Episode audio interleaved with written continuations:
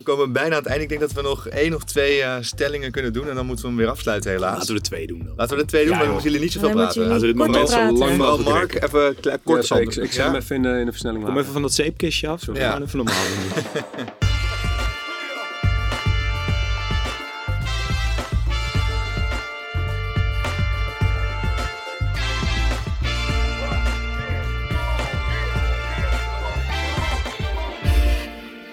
Goedemorgen, goedemiddag, goedenavond of wanneer je dit ook luistert. Welkom bij The Brief, een podcast over merken, marketing en content van Wayne Parker Kent.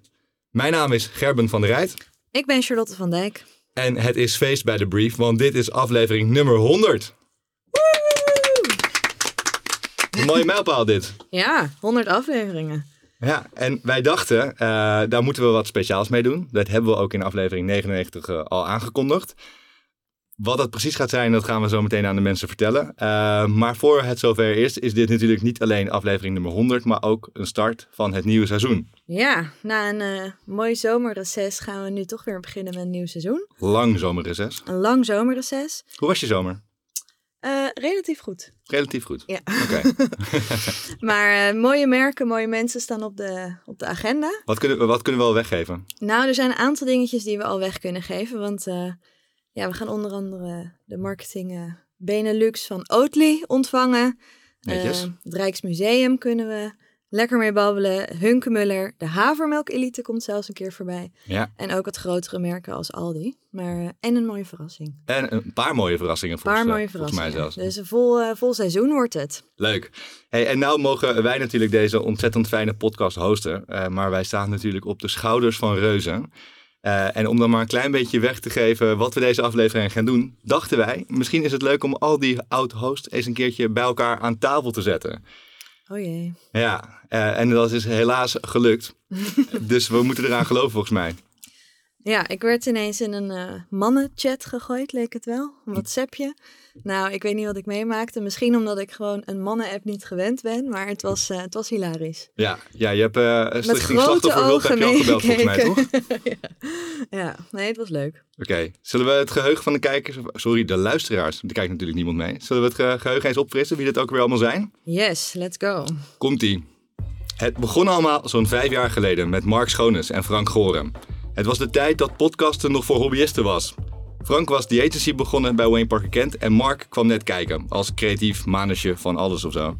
De eerste aflevering met Slaven Mandic werd meteen legendarisch en dat kwam vooral doordat Slaven zei: Ik geloof eigenlijk niet zo in die podcast van jullie. Frank verliet Wayne Parker Kent en dus de brief als eerste. Hij ging allemaal belangrijke strategische dingen doen bij IDTV en is nu bezig met een opdracht voor gaming agency The Invaders. Matthijs Tielman mocht zijn plekje overnemen. Samen met Mark vormde hij jarenlang het vertrouwde ozo's voele stemgeluid van deze show. Totdat Mark besloot dat hij het allemaal beter wist en voor zichzelf begon. Niet alleen met een eigen bureau, maar ook met een eigen podcast over verandering, want daar is hij blijkbaar dol op. Uiteindelijk verliet ook Matthijs de brief voor een baantje bij designbureau Bravoer en liet hij jullie arme luisteraars achter met mij en met Charlotte. Maar nu dus voor één keer allemaal terug aan de tafel waar het allemaal begon. Welkom gasten bij The Brief. Hallo. Hoi, uh, dankjewel. hallo allemaal. Jongens, even een rondje langs de velden om te beginnen. Hoe gaat het met jullie? En laten we, laten we gewoon bij het begin beginnen. Frank, hoe gaat het met jou? Je begint weer op, uh, op anciëniteitsniveau, uh, merk ik. Uh, dankjewel. het, het gaat heel goed met me. Ik um, heb een hele mooie klus bij IDTV afgerond, zoals je al zei. Um, ben nu in een hele nieuwe wereld bezig. De wereld van gaming. bij de Invaders. Het, ben je daar niet wat te oud voor eigenlijk dan? Uh, nee, dat is uh, precies een van de dingen waar ik mee bezig ben om een soort van paradigm shift uh, te krijgen en de blik op gaming um, reëel te krijgen. Omdat mensen daar eigenlijk nog heel verkeerd naar kijken. Dus ook gewoon klaar voor jassen en zo, toch? Digitaal? bridgen, alles ja. erop en eraan. um, maar juist dat, juist die, die verandering zichtbaar maken en inzicht krijgen in een nieuwe wereld vind ik heel tof. Uh, en los daarvan uh, uh, mag ik mijn partner noemen in een horrorfilmbedrijf. En oh, Jezus. wij zijn bezig met het ontwikkelen van drie films. Dus genoeg te doen. Ja, klinkt goed. Wow. Ja, mooie, mooie ding allemaal. nou, als we dan over anciëniteit hebben, dan gaan we door met Matthijs. Ik hou ook voor jou, Gerben. Ik heb je gemist.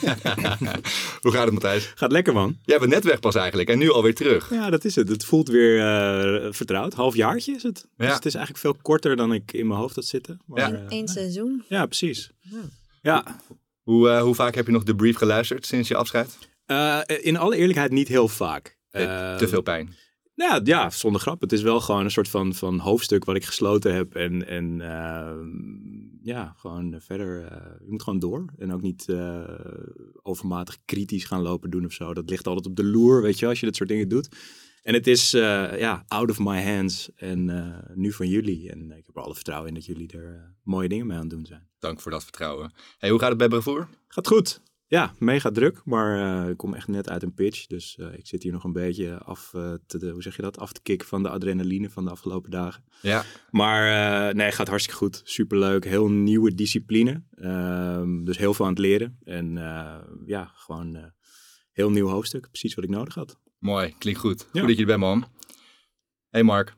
Hallo. Jij bent er ook weer. Ik ben er ook weer. Ja, voor jou is het ik ben de jongste, hè? Dat de luisteraar dat wel even... Ja, ja maar dat, horen we ook in jouw stem. Ja, thanks. Ja. thanks. Dat is niet te zien. Nee, nee, nee. Überhaupt nee, niet. Nee, het ondernemerschap uh, trekt, uh, trekt zijn, uh, zijn sporen in je gelaat. Daar ben ik, ben ik achtergekomen. Ja. Hoe gaat het Goed. als ondernemer? Goed, super tof. Ja? Nee, het is echt, echt heel leuk. Het is heel anders dan het grote schip WPK. Dus... Um, en, en het is heel leuk dat ik het bedrijf ben begonnen met een uh, oud WPK'er ook, Ashwin. Ja. Die overigens nu een maand lang in uh, Zuid-Afrika zit met zijn billen. Dus iemand doet hier iets verkeerd, denk ik. Dus, Ja. Maar het is, heel, het is echt heel tof. We hebben een, een klein bureau van elf mensen nu. En ehm, dat zijn heel veel talentvolle, soms jonge en onbegrijpelijke mensen voor mij. Uh, al. En dus je wordt ook heel erg geconfronteerd met je eigen uh, uh, leeftijd. Dus ik voel me steeds een, een naaste ver, verbonden met, met Frank. zonder gekheid. Nee, maar het is, het is echt super tof. En het ondernemerschap brengt een hoop andersoortige stress met zich mee dan wat ik gewend ben. En daar was ik wel, was ik wel een beetje op naar op zoek eigenlijk. Ja, ja. mooi man. Goed om te horen. Ja. En een eigen podcast. En een eigen podcast, die heet Schokvast. Moeten jullie allemaal gaan luisteren. Ah. Uh, er nog even heel zeggen? veel bliepjes. Schokvast heet hij. Bliepjes. Nee, mag je eruit piepen. Nee, uh, zonder gekheid. Dus uh, ja, dus uh, toen, uh, ik moest natuurlijk afscheid nemen van de brief toen ik afscheid nam van Wayne Parker Kent. En dat was uh, uh, wel toch een van de leukste dingen die, uh, die ik mocht doen bij, bij BPK. En um, toen dacht ik, ik, ik wil iets nieuws uh, maken. En dan iets wat uh, misschien wat uh, breder georiënteerd is dan content. Want ik kon het een beetje zelf uh, invullen. Was niet per definitie, is niet, hangt niet aan een bedrijf. Hangt gewoon alleen maar aan mij en mijn co-host Joris vast. Dus die gaat inderdaad over verandering. En dus het gaat over sociaal-maatschappelijke dingen. En dan kan ik een beetje quasi intellectueel doen. Ja. Of uithangen. Staat je goed volgens mij. Thanks. Asje. We hebben al wel uh, een gast gehad in het voorgesprek die ook aangaf dat, uh, dat zij jouw podcast luisteren. Oh, wat Dus vet. Er is toch ergens een vorm van concurrentie gaande. Kijk, oké. Okay. nou goed, we, wees, uh, wees niet bang. Ik denk dat we inhoudelijk niet in elkaars tuintje kiezen, als dat een uitdrukking is. Dus in principe zou de luisteraar van de brief gewoon naar Schokvast kunnen luisteren en dan de brief daarnaast blijven. Ja, en dan is je leven wel een beetje compleet. Nou ja, als je dan niet met een, een fatsoenlijke intellectuele bagage het leven tegemoet kan treden, dan, dan ligt het echt aan jezelf. Dat denk ik. Hoe heet het ook alweer? Schokvast heet het. Oké, ja. okay. Linkje in de beschrijving van de show notes. Uh, aflevering, ding, geval. Helemaal leuk. Alright, nou laten we beginnen met onze vaste rubriek. Want zoals jullie allemaal weten, vragen wij iedereen om hun beste content uh, die ze gehoord, gelezen of gezien hebben de laatste tijd. Dus zo ook hebben wij jullie deze vraag, willen we jullie deze vraag gaan stellen. En hebben jullie wat voorbereid? Dus, um, Hoop, hopen wij tenminste. Zeker, zeker. Hopen wij. Ja. Schokvast misschien? Als nee, nee, nee, nee, nee, nee. Dat is echt de laatste keer dat dat woord uh, valt. Schokvast dus. Ja. Alright. Um, dus ik ga gewoon weer het rijtje af. Uh, ja, Frank. Wat een verrassend leuke vraag. Uh, overigens, ik heb nog wel met enige regelmaat naar de brief geluisterd. En ik vind het wel leuk wat jullie gedaan hebben in de zin van uh, vaste elementen vasthouden en toch je eigen slag eraan geven. Dus dat verhaal van marketeers en evolutie, geen revolutie en zo, dat hebben jullie wat mij betreft heel erg tof gedaan. Dus dankjewel ook dat we hier mogen zijn. Nou, dank daarvoor. Zeker. Um, ik, uh, het, het, het, advies wat ik iedereen zou willen geven om te lezen is het boek Reality is Broken van Jay McConnell. Uh, ik moest mij inleven in een nieuwe wereld. Uh, ik wilde ook graag een boek meenemen. Uh, en dit boek beschrijft eigenlijk een totaal andere blik op hoe je naar de ontwikkeling in de afgelopen 30 jaar in gaming kan kijken. Um, en dat het gezien wordt als iets wat beangstigend en solitair en verslavend is. Terwijl als je er goed naar kijkt, uh, dat game-based learning heel veel verschil maakt. Dat het mensen uit depressies haalt, dat het communities bouwt. Ja, eigenlijk alle voordelen die daaraan vastzitten. Uh, op een uh, slimme manier geschreven. Het boek is al best wel oud. Het komt uit 2011. Ehm, en er zijn wat opvolgers van, maar ik denk dat dit het beste is wat je kan lezen als je in deze markt wil verdiepen. Ja. Cool. Iemand hem gelezen? Nee, Nee, Nou, Tipje mooi. dus. Meteen een paar fans erbij, hopelijk. zeker. En is het ook interessant, stel dat je je niet met gaming bezighoudt, of dat je gewoon hele andere, andere ja, domeinen begeeft? Ik denk dat als je eh, naar deze podcast luistert en je met content marketing en media bezighoudt, dat wij allemaal nog een ongelofelijke blind spot en een hele verkeerde blik op die markt hebben. Eh, het is een markt van 200 miljard waar we het eh, ondertussen over hebben wereldwijd. Groter dan de filmindustrie volgens mij. Het is, eh, eh, die, die metafoor wordt al tien jaar terecht gebruikt, eh, maar tegenwoordig is het zelfs groter dan de film- en muziekindustrie en televisieindustrie bij elkaar opgeteld. Ja. Uh, en vervolgens doen wij als marketeers er nog veel te weinig in. En het allermooiste is ook nog eens als je goed kijkt naar uh, uh, knowledge, attitude, behavior. Dit is 100% behavior waar je mee bezig bent. Uh, en het is ook nog eens nou ja, immersive en echt engagement. En dan heb ik zo'n beetje het bingo uh, bullshit kaartje in één keer volgespeeld. Ik wil net zeggen, wij doen geen Engelse termen meer tegenwoordig, hè, Frank. Nou, bij deze. Het was gezellig, Frank. Frank is aan. Mooi. Nou, dank, dank voor de tip. Um, Matthijs. Ja, ik ben pas een half jaar weg, dus ik heb uh, voor iedere maand heb ik een tip. Uh, dus ik heb er zes. Nee, het was lastig kiezen, dus ik heb er gewoon weer twee. Eén uh, stukje entertainment. dat is de serie Severance van Apple TV Plus. Super vet. Echt voor het eerst sinds lange tijd weer een serie dat, dat je elkaar om half elf s'avonds op de bank aankijkt en denkt van... Nog eentje? Zullen we er nog eentje doen? Weet je wel? Dus het is echt super tof gedaan. Ik zie Mark knikken. Gezien? Ja, ja. Het is echt heel goed. Ja. Waar gaat het over? Het gaat over een bedrijf en de mensen die daar werken hebben een chip geïmplanteerd, waardoor ze niets herinneren van hun privéleven op hun werk en op hun, in hun privéleven niets weten van hun werk. Zeg ik dat nou goed? Wow. Ja, Dus- ben ik kwijt. Je hebt twee, feitelijk creëer je twee persoonlijkheden. Dus je bent iemand op je werk, je bent iemand buiten je werk eh, en die twee weten niets van elkaar. Ja, Behalve dat je weet dat je daar werkt. En dat levert allerlei hele lijpe situaties op. Ehm, en ja, ook gewoon de manier waarop het gefilmd is. Het is een soort van hele donkere Wes Anderson stilo die ze hebben. Dus heel symmetrisch, maar heel kil en vreemd. En gewoon een fucking goed verhaal. Heel goed verhaal, sorry. Ehm, Fucking is Engels, dat kan, kan Nee, niet sorry. meer. Ja. Dus nog één keer, dan ga ik ook weg. eh, dan ben ik ook af. Yes. Nee, dus Severance is, eh, is top. En eh, ook een boekje. Eigenlijk een soort van opposite van wat Frank zei. Gewoon, eh, dit is een muzikant, Derek Severs. En die heeft een, een boekje geschreven, Hell Yeah or No. En het is een verzameling van columns. En feitelijk zijn die columns soort van zijn zoektocht naar eh, de juiste keuzes maken in je leven. Ehm, dus heel persoonlijk vanuit hem. Eh, maar dat leest heel lekker weg. Het is gewoon elke keer een columnje, anderhalve pagina. En eh, ja, daar leer je ook nog wel het een en ander van. Dus eh, Alright, die twee. klinkt goed, dankjewel. Twee mooie tips. Ik Mark. heb, ik heb er maar één. Maar ik praat vaak meer, dus dat, ik denk dat ik wel even lang aan, aan het babbelen ben dan Matthijs. Ja, ik denk goed? het ook wel. Ik ga Eh, even wat te drinken. Ja, dat is goed, joh. Nee, is goed. Ik zet het wel op de mail. Eh, ik heb eh, eh, ehm, George Carlin's American Dream. Dat is een ehm, documentaire. Ja, het is een, niet een reeks. Het is een, eigenlijk twee, twee afleveringetjes. Twee keer anderhalf uur. Op HBO Max, als ik me niet vergis. En het gaat over George Carlin. George Carlin is, eh, was, moet ik zeggen, een, ehm, een comedian die ruim 50 jaar lang stand-up heeft gedaan. Dus echt tot aan eh, laat in de eh 60, 70 heeft hij, eh, heeft hij gespeeld. Eh, en is eigenlijk eh, gedurende zijn carrière ongeveer vier tot vijf keer heeft hij zichzelf helemaal opnieuw uitgevonden. Dus hij begon als duo samen met iemand anders in, eh, in de jaren 50 en deed toen best wel fysieke humor en was daar best wel goed in. Daarna ging hij solo en was hij eigenlijk een hele slick, clean-cut comedian. Dus heel erg nette grapjes, eh, helemaal niet sociaal-maatschappelijk kritisch of zo. En doordat er bepaalde dingen in zijn leven gebeurden en zijn visie op het, ehm, eh, op het leven veranderde, werd ook zijn materiaal steeds eigenlijk donkerder. En, eh, en kwam die eigenlijk steeds dichter bij zijn echte stem en visie en ideeën over hoe het leven in elkaar steekt. En, en die documentaire geeft heel mooi weer hoe die bij iedere gebeurtenis in zijn leven, van een verslaving die hij afschudt tot aan een, een relatie die klapt en een nieuwe relatie die hij vindt, hoe die stukje bij beetje eh, steeds eerlijker wordt in zijn shows. Eh, en daarmee ook heel scherp. Dus hij, hij eh, fulmineert echt tegenover eh, eh, religie en, en tegenover het groot kapitaal. Hij wordt heel erg prekerig, aan het einde zelfs heel erg cynisch, waardoor hij echt een deel van zijn publiek ook een beetje verliest.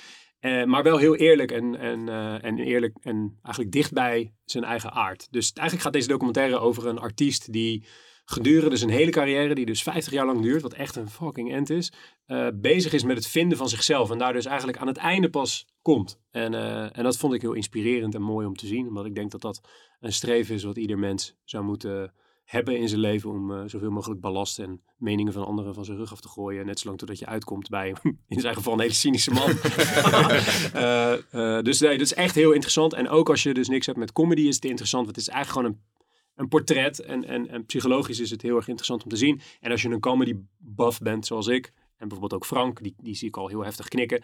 Dan ken je George Carlin.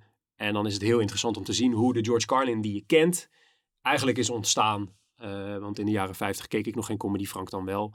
Uh, natuurlijk, toen was hij al 14. En um, uh, dus nee, ook in deze Het is echt een, echt een aanrader. Twee keer anderhalf uur. Ik heb het drie uur heb ik in één keer opgevreten. Ontzettend ontroerend. En als ik je dan toch mag aanvullen, um, mocht je geen HBO Max hebben of gelijk die hele serie willen kijken. Dit is de inlog van Mark. Go Google, eh, nee, Google even George Carlin en Sun Worshipper of Joe Pesci. En ik denk dat je in 10 minuten gelijk weet waarom je dit moet kijken. Ja, het is echt... Uh...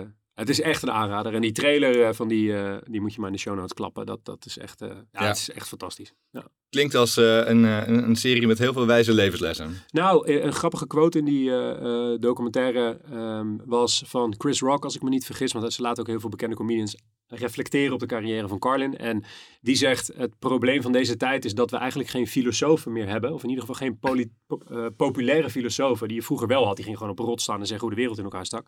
Of ze schreven een boek. Maar nu zijn eigenlijk comedians een beetje verworven tot, tot bijna de filosofen en bijna de, de spiegels waar, waar, waardoor we het, uh, het leven bekijken. Ja. En George Carlin is echt iemand die de maatschappij op hele dwingende wijze heel eerlijk naar de planeet en naar hoe we met de planeet omgaan en naar hoe de mens in elkaar steekt uh, laat kijken. Dus uh, ja, heel, heel veel ja. wijze lessen, maar ook een heel een beetje bitter en negatief uh, beeld of kijk op wat de mens eigenlijk is. Ja, wel grappig wat je zegt, dat nu zeg maar onze, onze visie en onze filosofische bespiegelingen van de comedians moeten komen. Want ik denk dat ook een, een Lubach bijvoorbeeld uh, ook die rol speelt in de maatschappij. In ieder geval voor de helft van de maatschappij. Ja, je, alles moet een beetje omvatten zijn met een sausje van entertainment. Anders klikken mensen weg. Dat is gewoon letterlijk zo. Dus als je kijkt bijvoorbeeld uh, de Daily Show in Amerika... wordt er heel veel jeugd gewoon gezien als de primaire bron van het nieuws. Die kijken geen CNN, maar die kijken gewoon naar wat nu Trevor Noah... en voorheen Jon Stewart te zeggen had. Maar het is eigenlijk gewoon een komiek. Dus die Jon Stewart heeft zich er ook best wel vaak tegen verzet. Tegen die rol. Die zegt, ja, ik ben niet de brenger van de waarheid. Ik ben gewoon een grappenmaker, weet je wel. Voor de brenger van de waarheid moet je zijn bij andere mensen. Ja. Maar ja... Uh, niet in het Witte Huis, hè, overigens. Nee, zou ik ook niet doen, nee. nee. Dus, dus dat, ja. Alright. Mooi mannen, dank voor de tips. Uh, we klappen ze inderdaad in de show notes. Net Top. zoals we dat, uh, we dat in de eerste aflevering en alle 99 hiervoor hebben gedaan. En de show notes die vind je net als elke week op www.debrief.nl. Dus mocht je op zoek zijn naar de tips van al deze oud-hosts van deze mooie podcast, dan kun je die daar vinden. Net als allemaal andere belangrijke dingen die wij zo meteen gaan bespreken.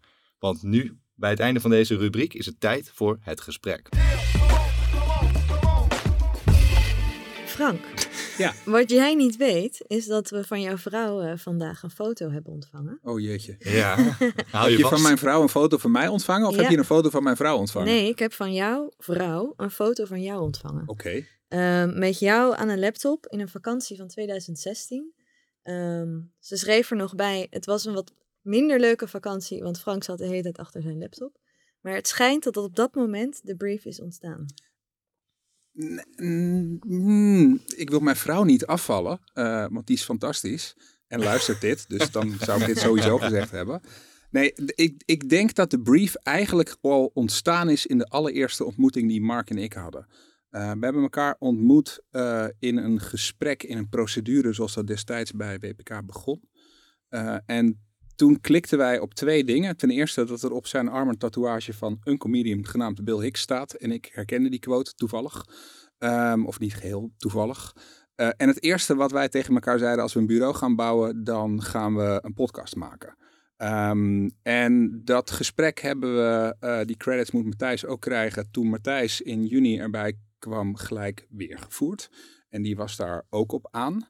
En ja, ik heb toen vast in die vakantie een en ander op papier gezet. Maar dat is wel eigenlijk een soort van samenvatting van wat wij al met z'n drieën besproken hadden. en daarna, zoals het zo vaak ging, heb ik het een en ander op papier gezet en heeft Mark dat vervolgens in vertaalbaar Nederlands een redactionele formule van geschreven. Uh, dus ja, het klopt, maar niet het is niet helemaal volledig en doet ook niet helemaal recht aan de rol van de andere twee heren hier aan tafel. Jezus, wat sympathiek zeg. Zo kennen we je helemaal niet. Nee, soms moet dat. Je hebt hier wat te verkopen zeker. maar wat was de droom? Wat was het plan? Uh, de gedachte was eigenlijk heel simpel. We wilden, uh, we zagen dat er een paar dingen tegelijkertijd gebeurden. Ten eerste de second wave van podcasting was begonnen. Uh, dus je wil uh, daarbij zijn op een momentum dat nou, dit keer een keertje goed getimed was. Want ik denk dat het een goede momentum was. Maar het was wel echt al heel vroeg, zeg maar, in het hele stadium van podcasting. Ja, in, Jij noemt het de second wave? Ja, in de, die eerste wave met Adam Curry en zeg maar het echte pionierwerk. toen is podcasten weer een beetje, beetje dood gegaan eigenlijk. En toen het was net na Serial. Ja, zoiets. En, uh, en toen kwam het weer op. Uh, dus, dus er was momentum, dat is één. Twee, we geloofden alle drie eigenlijk heel erg in practice what you preach. Dus als je een contentbureau maakt en je wil jezelf vermarkten, dan moet je content maken. Uh, dus dat is twee. En drie, we luisterden allemaal naar de podcast van Joe Politie. die nog steeds een podcast maakt die ik niet zo heel vaak meer luister. En we luisterden ook wel naar wat meer longform content, zoals bijvoorbeeld Joe Rogan. Toen nog iets genuanceerder dan nu. Uh, en eigenlijk was dat een beetje het fundament met we hebben momentum, we geloven in practice what you preach en dus content maken en we geloven in longform gesprekken met interessante mensen, want anders gaan wij alleen maar lopen lullen wat wij belangrijk vinden, maar dat moet je juist doen met andere goede mensen in het vak, wat jullie nu nog steeds doen. En dat is denk ik het fundament geweest. En uh, nou ja, waar net al aan gerefereerd is, toen hebben we een nul aflevering met Slaven Mandic gemaakt en het toffe van Slaven was, die heeft over alles een mening. Um, maar die gaf ons ook mandaat. Dus die zei: Ik geloof er echt totaal niet in, maar hey, jullie zijn het bureau. Uh, een beetje maaskantje-achtige strategie. Uh, wie is er hier nu de snackbar? Uh, en um, ja, zodoende zijn we begonnen. En dat heeft, ik denk, Mark daarna uitgewerkt in een redactionele formule en een creatief concept. En, en, zo hebben we met z'n drieën uiteindelijk die vrij simpele, maar achteraf wel goede strategie en visie um, ja, tot wasdom gebracht. En here we are. Ja, en een groot deel, nou ja, wat je zegt, dat zes jaar later is dat nog steeds, uh, staat een groot deel daarvan nog steeds. Absoluut. Wat is het grootste verschil? Wat, wat was er anders? Uh, ik denk dat je, wij toen nog vrij preachy waren en ook heel erg onze eigen visie naar voren wilden brengen. Uh, en daar ook wel wat formatering aan hebben toegepast om daar ruimte voor te bieden. Uh, daardoor was het iets geformateerder dan dat het nu is. Ik denk dat jullie wat losser zijn geworden. Ik denk dat podcasting ook nog wat losser is geworden. Um, en de noodzaak om je eigen visie heel erg hard te delen, is er wat minder nodig ook, denk ik. Omdat Wayne Parker Kent een soort van instituut wil ik het niet noemen, maar in ieder geval wel een bewezen kracht is geworden. En wij met de agency destijds, wat nu Wayne Parker Kent is, dus uh, de bureaukant van WPK um, ja, wilden nog wel echt onze stempel drukken en onze visie laten horen. En gelukkig merk je dat we daar nu alle drie helemaal geen last meer van hebben. uh, uh, maar ja, dat is denk ik het grootste verschil. En daarom vind ik het heel leuk dat jullie um, ja, dingen hebben aangepast, maar het fundament wel overeind is gebleven. De, de eerste drie woorden zijn nog steeds hetzelfde. Ja, onder andere. Ja. En daarna doen we ons eigen. dan moet ik echt dan moet ik factuurtjes voor gaan sturen. Voor Helemaal niet. Er staat nergens copyright bij. Ja, maar toch moet het gewoon van de firma, hè? Gecht, hè? hey, en jij bent, uh, nou ja, Mark is natuurlijk een eigen podcast begonnen. Daar, daar refereerden we net aan. Hoe heet hij ook alweer? Ja, dit ga je eruit piepen, dus ik kan ja. wel weer schokvast zeggen, maar dat heeft helemaal geen nut. Hoort toch niemand? Die luisteraar kan googlen trouwens. Maar jij hebt uh, sinds je afscheid bij uh, The Brief, ben jij niet meer ergens aangeschoven? Of je bent in ieder geval geen eigen podcast meer begonnen. Nee, om, om een aantal redenen. Eén, ik hou er altijd van om als je een verandering maakt, om dan niet hetzelfde trucje weer te gaan doen. Uh, Mark, no, thanks. pun intended. Ik mijn bek ook eigenlijk gewoon erover houden. en, uh, en in dit geval dus ook een ander medium. En ik, ik kreeg daarna een hele grote opdracht bij IDTV. Uh, die staan bekend om video en zijn heel goed in uh, het produceren van video en alles wat met beeld te maken heeft. Dus daar zijn we een videoserie begonnen. Dat was veel logischer. Uh, en B, en ik, ik volg wel een beetje wat Martijs in de introductie zei. Ik heb ook een tijdje even niet de brief kunnen luisteren. Of minder kunnen luisteren. Omdat het is zo tof om dit te maken. Je spreekt zoveel toffe mensen. En er zit, er zit zoveel dynamiek in. Uh, dat ik ook het even, even niet meer wilde. en even een pauze heb genomen. Um, ja, dat. En niet onbelangrijk, uh, uh, ik ben een witte oude man. En tegenwoordig, als je een witte oude man bent, dan moet je wel een podcast hebben. Dus ik wil er nu niet één meer. Precies, een beetje contra handelen. Ja. ja. Want Matthijs, ik weet nog dat jij afscheid nam van de brief. En dat een van jouw laatste woorden waren, ik begin nog wel een keer een podcast. Ja, maar dat is wat Frank ook zei. Het is superleuk om te doen. En ik mis het ook echt heel erg. Um, en ik heb ook wel vragen gehad van, ja, moet je niet weer een nieuwe show maken of dat soort dingen. Maar ik wil ook niet hetzelfde weer gaan doen. Ja, want dat is er al. Het nee. is echt super slap als je dat gaat doen. Een beetje op dezelfde manier een nieuwe podcast lanceren. Ja, dan, dan noem je het anders en dan zeg je dat het breder is. Maar ja, dat trapt niemand in natuurlijk. Nee, maar niks, jongens. Dat, dat, dat is fijn dat de luisteraar van de brief na al die jaren eindelijk door heeft wat de echte perso persoonlijkheden van deze twee heren zijn. Ja, dat was het doel van deze hele aflevering. in die show kwam ik altijd over als degene die een beetje pesterig deed. Maar zij zijn echt de donkerste persoonlijkheden in deze hele operatie. Dat, dat, ben blij dat nu de schellen van de ogen vallen, of eigenlijk de oren, technisch gezien. Dus daar ben ik heel dankbaar voor. Ja, nu weer terug naar mij. Uh, ja, ja, ja. Matthijs. Terug, naar, terug naar Matthijs, ster van de show. Uh, wat was de vraag ook alweer?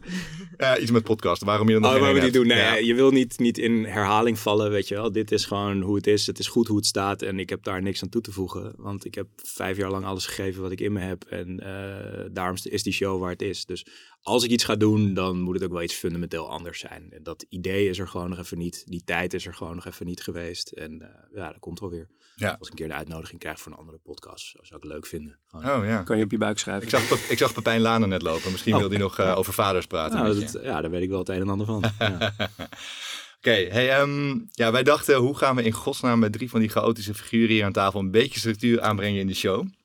Nou, tot nu toe uh, gaat het ook niet echt van een leidakje. Niet? Oh, ik vind echt dat er, uh, zoveel structuur heb ik nog nooit in de brief gehoord. Man. Nee? Nee. Nou ja, dan moet je, nog, moet je eens een keertje luisteren. heb ik gedaan. Hey, maar wat, wat wij dachten is, kijk, jullie zeiden het al, het begin of Frank zei het net. Um, de, de brief was in het begin best wel een show voor, uh, waar jullie een mening konden geven. Ik weet dat jullie daar alle drie ja, dat fijn vonden om dat te doen. Dus we hebben een aantal stellingen meegenomen stellingen meegenomen waarop we graag jullie reactie wilden. We hebben jullie niet voorbereid, dus dit wordt een hele spontaan, uh, spontaan hoofdstuk in deze aflevering.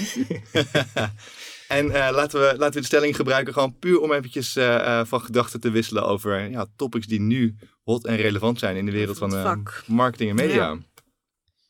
Klaar voor? Ja, ja bring it on. Ja. Stelling 1. Graag jullie reactie. Merken moeten zich niet bemoeien met maatschappelijke thema's en stromingen. Die moeten lekker spulletjes verkopen. Matthijs. Oh. um, ja, dit is, dit is moeilijk. Uh, in de basis... Uh, nou ja, kijk, ze moeten niet lekker maar merken moeten hun rol kennen, weet je wel. En uiteindelijk bestaan bedrijven om spulletjes te verkopen. Um, en in dat proces moeten ze uitermate hun best doen om de wereld zo min mogelijk kapot te maken. En uh, ook niet pretenderen dat ze meer doen dan dat.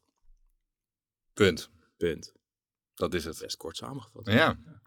Uh, nee, en ik denk ja, bij uitstek het cliché voorbeeld waardoor Frank mij bijna niet had aangenomen bij WPK ooit, uh, is Patagonia hier. Weet je, die zijn gewoon heel open, transparant. Hey, onze spullen kopen is niet goed voor de wereld. Dus uh, we doen wel ons uiterste best om te zorgen dat de wereld niet stuk gaat.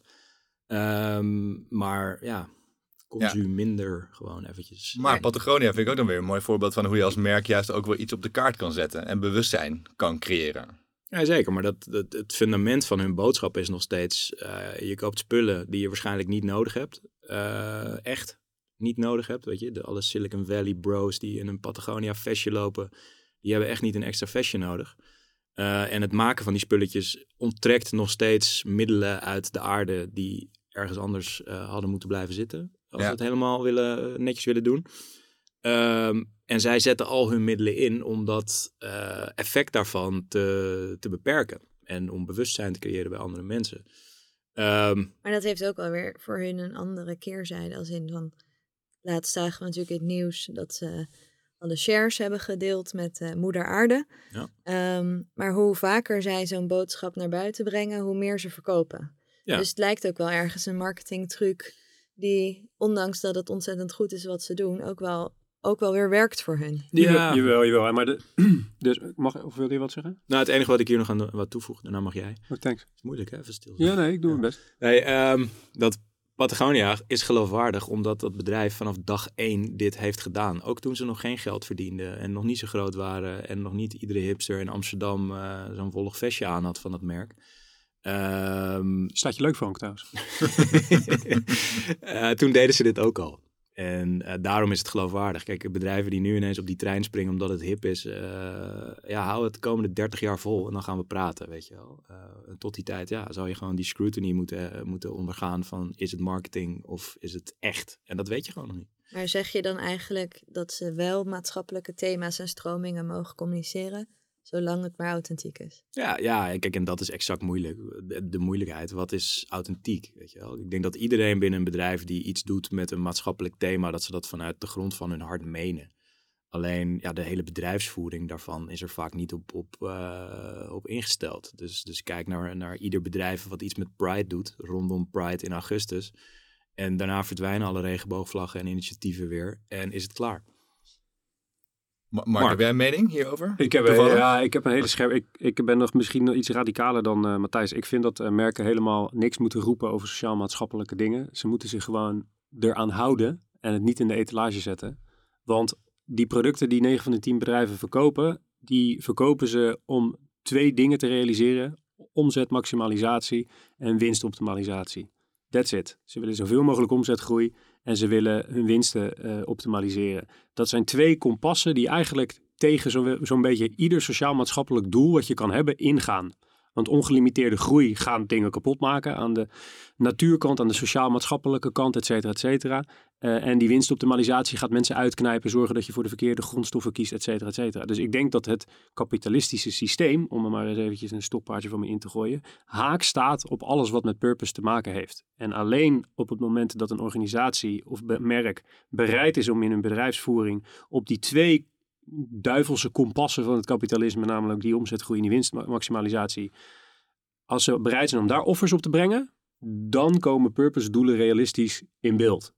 Anders blijft het gelul voor de bühne en blijft het eh, de KLM die zegt dat je je CO2 kan compenseren bij je boeking, maar wel lege vliegtuigen laat opstijgen vanaf Schiphol, omdat het even niet anders kan. Dus het is, ik, ik vind de hele purpose marketing, waar hebben we het eigenlijk over, die hele purpose marketing stroming is niet alleen maar onzin, het is een gevaarlijke uh, lachspiegel. Uh, waar, of, of, een spiegelpaleis eigenlijk, waar we als marketeers de wereld in laten verdwalen. Dat, dat is mijn toestand. Dus ik vind om... Maar de consument vraagt er ook wel om. Als je het hebt over mode nee, nee, en de consument diversiteit. nee, nee, de consument vraagt er helemaal niet om. De consument vraagt om purpose, maar niet om purpose marketing. Exact. En het is heel simpel. er zijn volgens mij twee hele simpele stelregels waar je je aan kunt houden. als je na moet denken over je purpose, dan heb je hem niet. Uh, dat is één. Dus als je een dag op de hei gaat zitten, wat is onze purpose? Dan heb je hem niet. En dan is het purpose marketing. En twee, purpose marketing is heel simpel.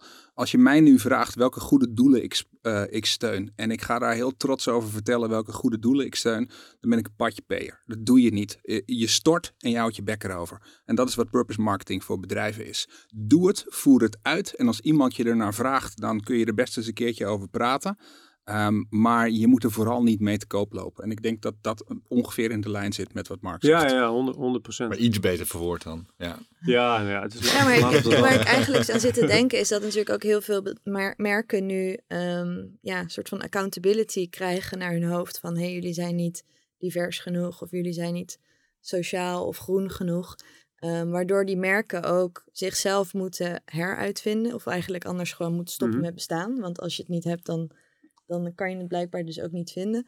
Um, maar dat is niet een purpose. Dat is, eh, sorry dat je in de reden val. Maar dat is niet zozeer het hebben van een purpose als wel gewoon normaal doen. Uh, en als jij niet tegen de, tegen de huidige maatschappen uh, gewoon normaal doet, uh, dan ben je af. En als jij heel hard moet roepen met kijk eens hoe goed ik ben voor de jonge eendjes in de sloot. Je, je moet altijd normaal doen voor de jonge eendjes in de sloot. Uh, en eigenlijk is het heel simpel. Als je, als je in de verdediging wordt gedwongen, gedwongen dan, dan, heb, je, dan heb je al verloren. Dat is zeker. Um, en dat is het eigenlijk. Ik ga ervan uit dat iedere organisatie waar ik mee werk normaal is tegen werkgevers, normaal is in het diversiteitsdebat, al dat soort zaken. En ik wil heel graag via word of mouth horen dat bij Wayne Parker Kent daar uh, fantastische dingen op, over gebeuren. Uh, heb ik trouwens leuke voorbeelden van, waar ik heel blij verrast mee was. Um, maar blaad er niet over, want het is voor mij een, het zou een given moeten zijn. Nou, en ik denk ook dat de consument is uiteindelijk degene die de stem uitbrengt met de euro die, die zij of hij uitgeeft. Uh, en ik denk dat wij bovenmatig uh, hiermee bezig zijn omdat we vakidioten zijn. Tuurlijk. Maar de gemiddelde consument loopt gewoon de appie in, uh, of de Dirk of de Aldi, of de Jumbo. Um, en kijkt gewoon wat is goedkoop. Wat kan ik zeker in deze tijden mhm. betalen of, of uh, wat past er binnen mijn budget. Precies. En uh, die zijn daar niet extreem mee bezig. En het, en het wat, een ander ding wat, wat mij mateloos ergert is dat je heel veel uh, onderzoeken hebt nu die, waar dan mee gezwaaid wordt. Waarin wordt geclaimd de consument wil kopen van purpose gedreven bedrijven. Maar al die onderzoeken zijn 9 van de 10 keer heel erg sociaal wenselijk ingericht. Dus als je vraagt aan consumenten zou jij liever kopen van een bedrijf dat goed is voor de wereld of een bedrijf dat niet goed is voor de wereld? Ja, wat denk je dat die consumenten zeggen? Natuurlijk gaan ze, dat, gaan ze roepen dat ze, dat ze voor deurtje nummer aangaan. Wat interessanter is, is om over vijf jaar te kijken of Shell nog steeds bestaat en of mensen daar minder zijn gaan tanken. En als dat niet het geval is, dan boeit het mensen niet. Mensen stemmen met hun portemonnee. En het is in dat geval echt eerst het vreten, dan de moraal. En helemaal in tijden waar we nu in gaan, wanneer de portemonneetjes een beetje wat kleiner worden, ga je gewoon zien dat mensen wat lager in het supermarktschap gaan graaien en niet meer zo heel scherp kijken naar of iets vegan is of niet. Er is een reden waarom heel veel van dat soort trends ontstaan in hoofdstedelijke gebieden of grootstedelijke gebieden, is omdat de inkomens daar hoger liggen. Het is heel logisch dat Haarlem, volstrekt belachelijk, bepaalt dat daar geen vleesreclame meer mogelijk is. Wat interessanter is om te kijken hoeveel in de omgeving en in de gemeentegrenzen uh, van Haarlem er nog veehouderijen zijn die gewoon mogen blijven doen wat ze al, al jarenlang doen. En dat geeft maar aan dat dit soort trends ontstaan op gebieden waar het per definitie goed gaat. Dus als het wat minder goed gaat, verdwijnt die trend ook weer. Betekent niet dat purpose geen goed ding is. Dat we niet er altijd naar moeten kijken hoe we eh, de, de, de, de, pop, de pionnen in het kapitalistische systeem kunnen laten bewegen op een manier waardoor we niet binnen nu en 30 jaar ten onder gaan. Uh, alleen uh, om het nou allemaal structureel in de etalage van onze merken te zetten, is gewoon niet eerlijk. Ja, wat ik vind wel grappig wat je zegt. Want je hoeft het misschien niet in de etalage te zetten. Maar, um, en, Frank zegt ook, ja, als je een dag op de hei moet gaan zitten voordat je je purpose hebt gevonden, dan heb je hem niet. Maar aan de andere kant, jij heeft, hebt als eh, content tip net een mooi verhaal over een mens, een persoon die zichzelf maar opnieuw blijft uitvinden en blijft uitvinden. Zou datzelfde dan ook niet zo voor merken kunnen, kunnen werken? Ja, ja, dat zou wel kunnen werken, maar dan moeten ze echt zichzelf opnieuw uitvinden. En wat je eigenlijk nu ziet gebeuren, is dat er op uh, bijvoorbeeld uh, ongeveer iedere factor van die SEG-doelstellingen, dus die Social-Environmental Goals, Sustainability Goals, dat er bedrijven zijn die nu maar plichtmatig daar dingetjes in gaan doen om de kern van het containerschip, wat gewoon vergiftigend is, vergiftigend is voor de rest van de wereld, te beschermen. De Shell, natuurlijk doen ze iets met duurzame energie. En natuurlijk zijn de mensen die ongetwijfeld in die tak van het bedrijf werken, heel erg hebben die de indruk dat ze goed zijn voor de wereld. Maar het gros van het bedrijf is nog steeds bezig met de aarde verneuken en heel veel landen verneuken en heel veel mensen die daar wonen vergiftigen. De kern van dat containerschip blijft gewoon acteren op verkeerde kompassen. Dus Tuurlijk, merken kunnen wel een omslag maken, maar dan moeten ze ook wel volledig omgaan. En de vraag is of heel veel van de grootste spelers die echt het verschil kunnen maken, de, de olieindustrie, tabaksindustrie, whatever, whatever, gokindustrie, of, of ze dat kunnen veroorloven om dat te doen. Het is ook vaak een test om te kijken of het aanslaat of niet. Ja, zo zien zij dat ook, ja, als een test. En if not, dan gaan we weer terug naar Ja, dan gaan we, gaan we toch ja. gewoon weer terug. Er is een reden waarom al die regenboogvlaggetjes uh, bij een Volkswagen logootje in Europa verschijnen en in het Midden-Oosten niet hoor. Er is gewoon een reden voor. Waarom? Omdat de mensen daar, die consumenten, ze commercieel keihard afstraffen op het moment dat ze achter dat karretje aan gaan wandelen. Simpel. Dus niet, dat is een beetje cynische kijk op de wereld, maar wel een realistische, denk ik. Oké, dus merken, blijf van maatschappelijke thema's af, maar voer ze gewoon door en hou je bek erover. Nee, nee, wees vooral bezig met maatschappelijke thema's. Alleen uh, actions speak louder than words. En blaad minder en doe meer. Dus uh, hou je er vooral mee bezig als het passend is. Pas je vooral aan aan de maatschappelijke, het, het moreel kompas van dit moment. Wees voorloper, doe goede dingen, alsjeblieft. Doe het allemaal. Um, maar blaad er niet zo hard over. En dus purpose ja, purpose marketing nee. Duidelijk. Mooie conclusie van deze eerste stelling. Nou, dat was leuk hè? Mocht je weer even allemaal je mening geven? Ja, lekker. Heerlijk. Gewoon lekker, lekker onderwerp om mee te komen. ja. Kom maar door. Ja. Volgende doen? De volgende. Um, na een jarenlange verslaving aan data, cijfers en korte termijn resultaten wordt het merk weer de belangrijkste bouwsteen voor marketeers. Eens, oneens. Ik weet niet of ik je stelling helemaal. ehm, er zitten meerdere dingen namelijk in. Of het korte termijn is of dat het data gedreven is, zijn voor mij nog twee verschillende dingen. Snap je een beetje wat waar mijn vraag zit? Ja, ja, zeker, zeker. Ehm, maar als je gewoon zegt, het merk wordt weer het belangrijkste wat er is in de komende jaren, eh, dan is mijn antwoord ja. Maar ik denk ook dat het dat nooit anders is geweest. Eens. Eens. Ik denk, ik zou er misschien nog wel een stap verder willen gaan. Ik denk dat het dat creativiteit en het idee achter een merk, dat dat leidend gaat zijn. Ehm, want data en hoe je daarmee omgaat. We hebben toch wel gezien dat als je daar louter en alleen op vaart, dat je dan alleen maar middelmaat gaat maken. En in een, een tijd waarin aandacht alleen maar schaarser wordt, is middelmaat maken eigenlijk het stomste wat je kan doen. Kan je wel 2500 bannervarianten maken van iets heel lelijks. Maar dan heb je alsnog 2500 hele lelijke dingen waar niemand op zit te wachten. Dus ik denk dat er, eh, en dat komt ook door de ontwikkeling van kunstmatige intelligentie, eh, eh, die heel veel van dat soort processen ook op creatievlak uit handen gaat nemen, dat de kern van ons werk, namelijk creatief nadenken over communicatie, dat dat, dat, dat weer leidend gaat zijn in hoe je een merk laat groeien. En Punt. kritische tegennoot. Ja. Vaak zeggen we natuurlijk wel dat we nu de laatste tijd veel data nodig hebben om überhaupt die insights te kunnen bouwen, om, om ja, een merk uiteindelijk neer te kunnen zetten. Het is Ja, natuurlijk niet een creatief in een hoek die in zijn eentje bedenkt, nou kijk, het- ik, dit wil de mens. ik denk, nee, dat, ben, dat, dat is één manier om er naar te kijken. Ik denk wel dat op het moment dat je je alleen maar baseert op data, baseer je je per definitie op dingen die al gebeurd zijn. Dan zal je dus nooit verbazing kunnen wekken met de dingen die je maakt, omdat je je altijd baseert op iets wat al gebeurd is. Maar je zit wel heel erg op de stoel van de bureauman, logisch. Want dat zijn we, en vrouw, Dat zijn we ook. allemaal. Ja, nee, maar kijk, eh, dus, dus in de bureauwereld, communicatiewereld is dit misschien waar. Maar als je marketing in het hele spectrum bekijkt, waarin dus ook productontwikkeling, productdistributie, dat soort dingen terugkomt. is, Kassa aanslagen. nou ja, precies. Ook Is data. is data extreem veel belangrijker dan, eh, dan het geweest is. En dat gaat ook echt nooit meer weg. Nee, maar als je vraag is dan- of het leidend is. Nee, maar als je bedenkt dat... Leidend in het succes van een merk, right? mij nou even... Een merk... Dit is een conversationeel podcast, precies. weet je nog? Ja, daarom. Zo lang geleden. Nee, maar een merk is niks, een merk is niks anders dan de belofte die jij maakt als bedrijf en de mate waarin je die nakomt. Die twee factoren is wat jouw merk bepaalt. Ja. Dus je kan nog zulke vette communicatie, creatieve shit maken. Eh, als jij je customer service niet op orde hebt, of die spullen gaan heel snel stuk, of je kan ze nergens kopen, dan ben je de sjaak.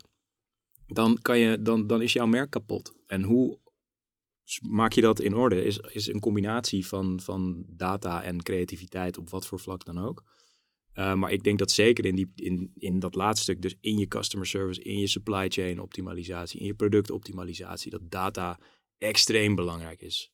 Ja, jawel. Maar de vraag is wat het verschil gaat maken. En ik denk dat je hebt dat samenspel tussen data en creativiteit nodig. Alleen een heel, hele hoop processen op het gebied van data zullen straks geautomatiseerd en gedemocratiseerd en genormaliseerd zijn. Oké, maar iedereen die jou op Instagram volgt, weet dat jij een klein fetischisme hebt eh, ontwikkeld voor eh, DALI. Ja. Het algoritme wat je gewoon een opdracht kan geven. Ja. Dat sloopt creativiteit toch nee, volledig. nee, nee, dat ligt, aan, dat ligt aan hoe je hier naar kijkt. Kijk, eh, als je het ziet als een eindproduct, inderdaad, dan, dan zou je er vanuit kunnen gaan dat eh, het enige wat een mens nog moet kunnen is kunnen formuleren en dan kan je, heb je een eindproduct. Maar ik zie die artificial intelligence, kunstmatige intelligentie, generatietools, dus die creatietools veel meer als een penseel eh, waarmee een creatief kan eh, schilderen. Het is geen eindproduct. Iedereen die het zo benadert, is, die ziet het denk ik verkeerd. Het is geen vervanging van de creatief. Het, geeft alleen de creatief een, een, een nieuw penseel om mee te schilderen.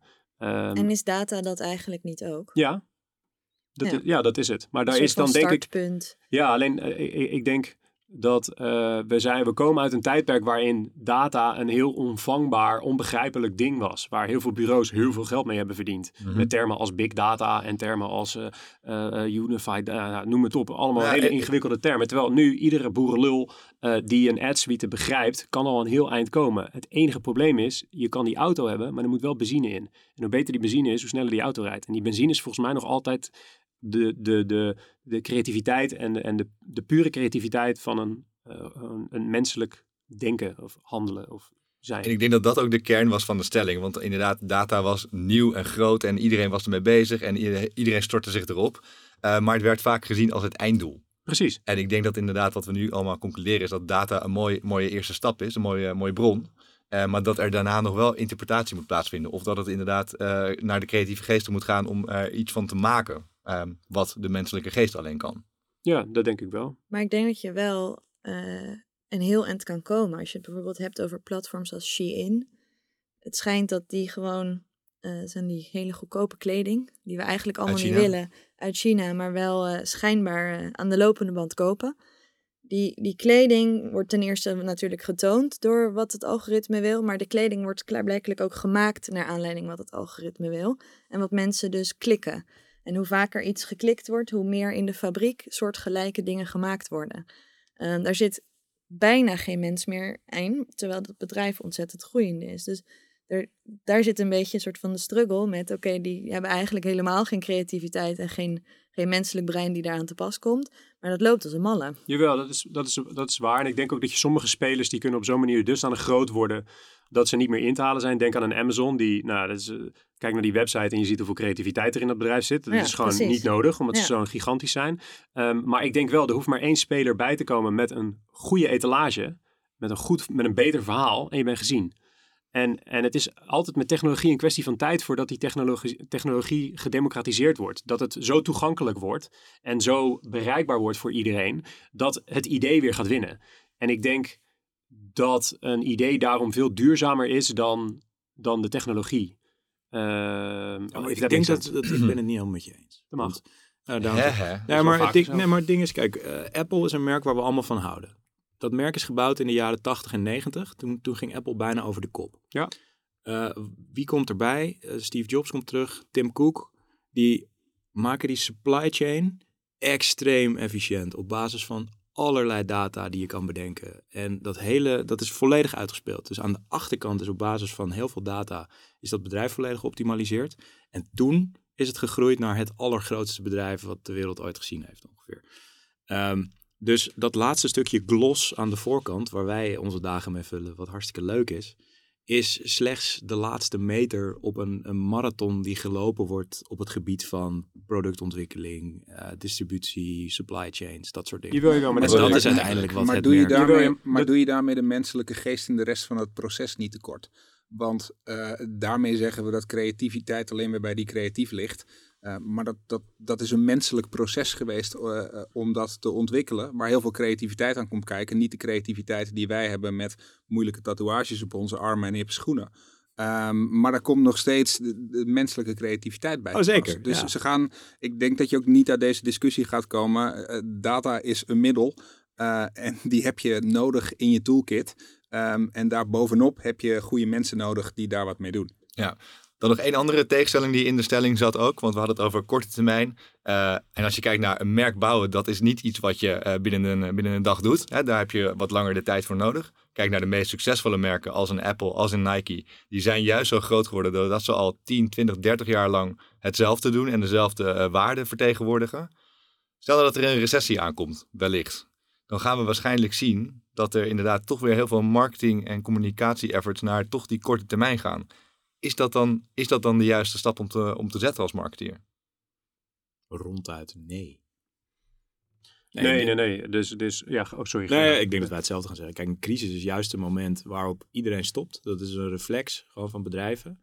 Uh, dus hier ga je juist het verschil maken. Dus als je nu blijft communiceren in een recessie. Nu investeren ook. Dan heb je extreem veel meer aandacht. En uh, kom je uiteindelijk, als straks de lijntjes weer omhoog gaan in het, uh, in het NOS-journaal qua economie, dan, dan sta je twintig stappen voor op de rest. Die gewoon uh, stil zijn gaan staan. En, en uh, nee, dus, dus zeker niet nee. dat, je, dat je nu moet stoppen. Nee, maar niet alleen stoppen met communicatie en marketing, maar ook juist nu investeren. Niet alleen maar in verkoop morgen, maar ook in het merk voor de lange termijn. Nou, niet per definitie. Ik vind dit altijd een prachtig theorieboekdiscussie om dit te voeren met je moet anticyclisch en je moet vooral op de brand gaan zitten uit de financiële crisis van 2008 hebben we meegekregen dat er maar één merk ongelooflijk gegroeid is. Dat is de kruidvat. Uh, waar staat de kruidvat bekend om? Om below the line, om maar eens een oude term te gebruiken, uh, salesgedreven communicatie vooral te doen en brand niet zo heel erg uh, prominent te maken in hun uitingen. Dat merk is wel heel sterk. dat merk bestaat uit productaanbiedingen. Um, maar het is wel degelijk below the line communicatie geweest en het, het snelst een groeiende bedrijf geweest van, ik geloof 2008 tot 2013 of zo. Uh, dus de, de reflex om te zeggen, ik wil nu gewoon even um, verkopen, overleven. En ik heb daarna weer uh, uh, voldoende budget om ook de wat frivolere dingen voor mijn brand te doen. Die vind ik best wel een beetje begrijpelijk. Ja, en het, ik denk dat het er ook van afhangt wat je beschouwt als merkcommunicatie. Weet je, merkcommunicatie hoeft niet altijd te zijn Red Bull die een Oostenrijker uit een weerballon flikkert voor een 100 miljoen. Dat hoeft dan niet te zijn. Weet je, Kruidvat heeft die jingle gewoon tussen onze oren getrapt en dat logo overal gevoerd. Ja, je zou ergens kunnen denken dat dat is ook gewoon uh, branding, dus merkcommunicatie, weet je wel. Maar dus, is niet alle communicatie, als je het zo bekijkt, uh, een bouwsteen aan het huis van je merk? De vier P's ongeveer. Ja, ik denk, denk, dat je daar wel, ik denk dat je daar wel gelijk hebt. En ik denk het is nooit of-of, weet je wel. Je hebt altijd, denk ik, een, een, eh, een, een eh, topfunnel communicatie en, en, en activatie, uh, activerende communicatie die eronder ligt. En misschien in crisis ook afhankelijk van welk merk je bent. Hè? Want als je inderdaad heel veel spulletjes in die winkel hebt liggen als kruidvat zijn, ja, dan moet je gewoon blazen. Ja. Zo simpel is het. En als je één keer in de zoveel tijd een sportauto moet verkopen, ja, dan, dan is dat ook in crisistijd niet heel belangrijk dat je foldertjes in de bus gooit. Tenzij je in, uh, in Oud-Zuid in hier in Amsterdam een rondje wil rijden. In Dubai. Of, of in Dubai, weet je. Dus ik denk, en dat is ook het probleem met dit soort theorieën. Uh, eigenlijk is er in marketingwetenschap bijna geen wetenschap te vinden. Uh, omdat bij iedere theorie waar iedereen op vaart, wordt dan een jaar later weer of vijf jaar later weer uh, um, uh, om zeep geholpen. Neem die, die theorie van Byron Sharp, waar ongeveer iedere stratege achteraan heeft gehold, die in How Brands Grow. Matthijs behalve, van behalve Matthijs dan, die, die, die wijst het al structureel de deur. Dus die credits die kunnen naar hem. Maar er is nu een hele discussie gaande over of die theorie wel ja. klopt en of de dataset, waar die hele befaamde 60-40 verdeling uh, van uh, brandbuilding en sales activations uh, in staat, of dat überhaupt wel deugt. Nou, je wil niet weten hoeveel strategen ik interessant heb zien doen over dat boek in de afgelopen vijf jaar. Dat was zogenaamd de, de heilige graal en de absolute waarheid, waar ieder merk zich aan zou moeten houden. En iedere CMO nam het over. En nu blijkt het misschien wel onzin te zijn. En daarom denk ik, om terug te komen op de stelling, dat een deel onderbuikgevoel en gokken en gewoon het karretje de, de, de heuvel afduwen en zien wat er gebeurt, gewoon onderdeel blijft van ons vak. En dat het ja. is ook geen exacte wetenschap. Nee, totaal niet. Zijn. Totaal niet. dan moeten we ook niet gaan pretenderen dat dat het wel kan zijn. Nee, nee, nee. En, en uh, uh, nou goed, uh, Okovi zei volgens mij ooit al dat, dat hij van 99% van de advertising niet wist wat ongeveer werkte. Of weet ik wat de quote ongeveer was. De helft. De helft. ja, en dat is gewoon... De helft is weggegooid, ik weet alleen niet welke. Ja, exact. Dat is de quote, ja, dank je. En, dus, en dat is gewoon zo. En iedereen die claimt wat anders te zeggen, die, die is niet goed bij zijn hoofd. Bullshit. Hm. Dat is ook zo. Oké. Okay door met de volgende stelling. Yes. Um, Gen Z, de nieuwste generatie die wij zien verschijnen, lijkt minder te vallen voor uh, commercie. Lijkt er wat eerder doorheen te prikken. Uh, en tegelijkertijd zien we dat uh, de, de marketingwereld versnippert. Daarom heb je experts nodig op elke niche om je merk te laten groeien. Er zitten ook weer heel veel elementen in, in deze vraag. Laten we eerst de, de eerste eruit pikken. Gen Z lijkt minder te vallen voor, voor commercie. Is dat waar? Prikken ze er eerder doorheen? Wacht, wacht even, zullen we hier onze jongere onderzoek-initiator eerst het woord even geven? Ja, ja jij zegt dat ik te veel aan, aan het woord ben. Dat, ja. Nee, maar als, als er iemand zich toch verdiept heeft in jongerenonderzoek... Ja, hij moet het weten. Ja. Laat die kale man van 40 eens even vertellen hoe jongeren tegenwoordig... Exact, nou ga je gewoon, ja, kale witte man van 40. Ja. Uh, minder gevoelig zijn voor commercie? Nee, ik denk op een andere manier. Maar wat, wat bedoelen we met commercie? Dat ze een televisiecommercial zien uh, of een, een YouTube pre-roll en iets minder kopen? Of, of, Nou, ik denk wel dat je, waar dit vandaan komt, is denk ik dat je ziet dat Gen Z eerder door commercie heen prikt. Dat ze eerder commerciële boodschappen uh, doorzien voor wat ze zijn. Waar wellicht eerdere generaties misschien nog nou, zich lieten over, uh, overspoelen door, door mooie verhaaltjes en praatjes. Ook merken dwingen transparanter te zijn. Mm -hmm. Mm -hmm. nou ja, kijk, ik denk inderdaad, het is gewoon ik denk dat, dat inderdaad ze zijn gewoon opgegroeid in een wereld waar alle sneaky tactics van uh, adverteerders uh, wel bekend zijn. Uh, en dat ze daar inderdaad wat beter omheen kunnen navigeren. Ehm, er zijn ook gewoon meer tools beschikbaar. De adblockers ja. en dat soort dingen. dus wat dat betreft zeker. Ik denk dat ze ook wel... Ik denk dat dit een van die aannames is die over Gen Z gedaan wordt. Blind mensen zeggen, ah, dat is zo en dat roepen we allemaal. En dat komt uit onderzoeken ook wel naar voren. Ja. En deels is het maar ook wel waar, maar dit is denk ik ook de extreme randstadbubbel. Uh, als we het over Nederlands onderzoek zouden hebben. Um, waarin je waarschijnlijk in onderzoeken zal gaan zien dat als je gaat kijken buiten de randstad, dat dit soort dingen vrij snel verdwijnen. Ja, dus niks voor niks ook de zin. TikTok make me buy it. Ja, nou, maar ja, kijk, dat is het. Op TikTok word je er gewoon op een nieuwe, waar, weet je, waar, waar eh, onze ouders waarschijnlijk door een advertorial in de krant erin geluisterd werden, werden wij op Facebook uh, getrigged. Uh, en nu, ja, nou ja, hey, nou ja, wat je natuurlijk wel ziet nu bij TikTok voornamelijk is dat het meer door mensen zelf gebeurt en creators en die dan zelf hun mascara en een lipstift opdoen en dat andere mensen dan zeggen van, ja, oh, maar... dan vind ik fantastisch en dat ga ik kopen in plaats van dat zo'n creator is ook L'Oreal of Maybelline dat zelf in een campagne naar buiten brengt. Nee, maar dat is het. Maar de, het, medium is gewoon veranderd. Kijk, vroeger kocht je een billboard, nu koop je een influencer. Ja, daar kunnen we heel eerlijk over zijn. Het is gewoon een canvas. Het is gewoon een canvas die jouw verhaal vertellen. En uh, ja, als je maar genoeg geld geeft, roepen ze precies wat je wil. Uh, dus, dus het is een beetje hypocriet eigenlijk. Nou, ik denk dat inderdaad, uh, ja, hypocriet. Nee, kijk, uiteindelijk moeten we gewoon de adverteerders die, ja, die zoeken ook gewoon naar middelen die werken. Ja, en, en de advertorial in de krant werkt niet meer. En Facebook en Instagram werken ook steeds minder goed. Ja, nu werkt het even op TikTok. En volgende week werkt het op uh, het medium wat dan weer hip is. Dus uh, het evolueert. En Gen Z, ja, nogmaals, Randstadbubbel. Uh, Randstadbubbel. Mark? Mag ik, mag ik even in de contra? Mag ik even in de Tuurlijk. Contra? Is generatiedenken niet de grootst mogelijke onzin als het gaat om het vermarkten van producten? En heb je niet gewoon jongere en iets oudere mensen en Frank en dan, en dan, dan ben je daarna bij dood dan? Maar het hele idee van generatie Z en millennials en de patatgeneratie daarvoor en generatie X daarvoor. En de boomers. En de, het is toch het, dezelfde oude wijn in, eh, in nieuwe zakken. Want is het dan alleen maar, is het dan alleen maar een houvast voor marketeers? Nee, het is gewoon een, een, een manier om een verhaal te vertellen. En misschien ook wel om een campagne te verkopen. En misschien kloppen flarden van uh, die dingen wel voor een specifiek deel van generatie Z. Maar om een hele generatie te typeren uh, uh, op basis van een aantal parameters. Die, die groep is zo divers. Alleen al in generatie Z zitten mensen aan de onderkant van de samenleving, sociaal-maatschappelijk, en aan de bovenkant. Dus generatie Z is, is een, een student hier aan het, een scholier hier aan het Luzak, waarvan de ouders allebei in 24 Range Rovers rijden. En die gozer is vaker op vakantie dan dat er, uh, dan dat er vingers aan zijn handen zitten.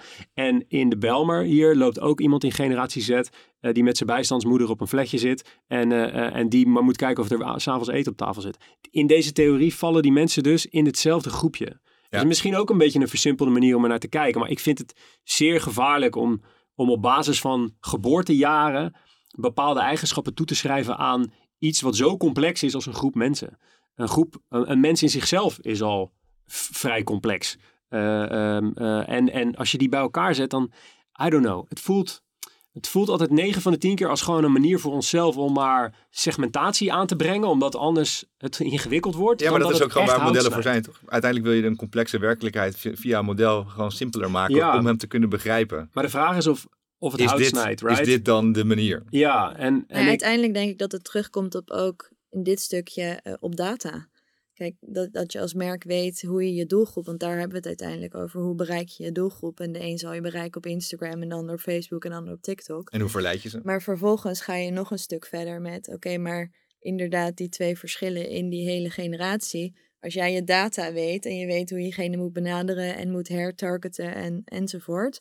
Um, dan kan je diegene pas benaderen. Dus het is inderdaad, je gaat met data uiteindelijk een stap verder ja, en in dan, een verhaal. Ja, ben ik met je eens. En dan zal je zien, denk ik, dat zo'n generatie Z eigenlijk bestaat uit honderdduizend verschillende lagen die misschien helemaal niet zo nieuwig zijn dan dat we denken. Weet je, je hebt gewoon mensen die het is gewoon een Maslow-pyramide, ook al klopt dat model ook niet. Maar iemand met veel geld heeft ruimte in zijn hoofd om na te denken over andere dingen. Dus die heeft ruimte in zijn uh, evoked set voor een vegan productje. En mensen aan de onderkant die willen gewoon zorgen dat er macaroni op tafel staat. En waar het vandaan komt, interesseert zich geen ene flikker.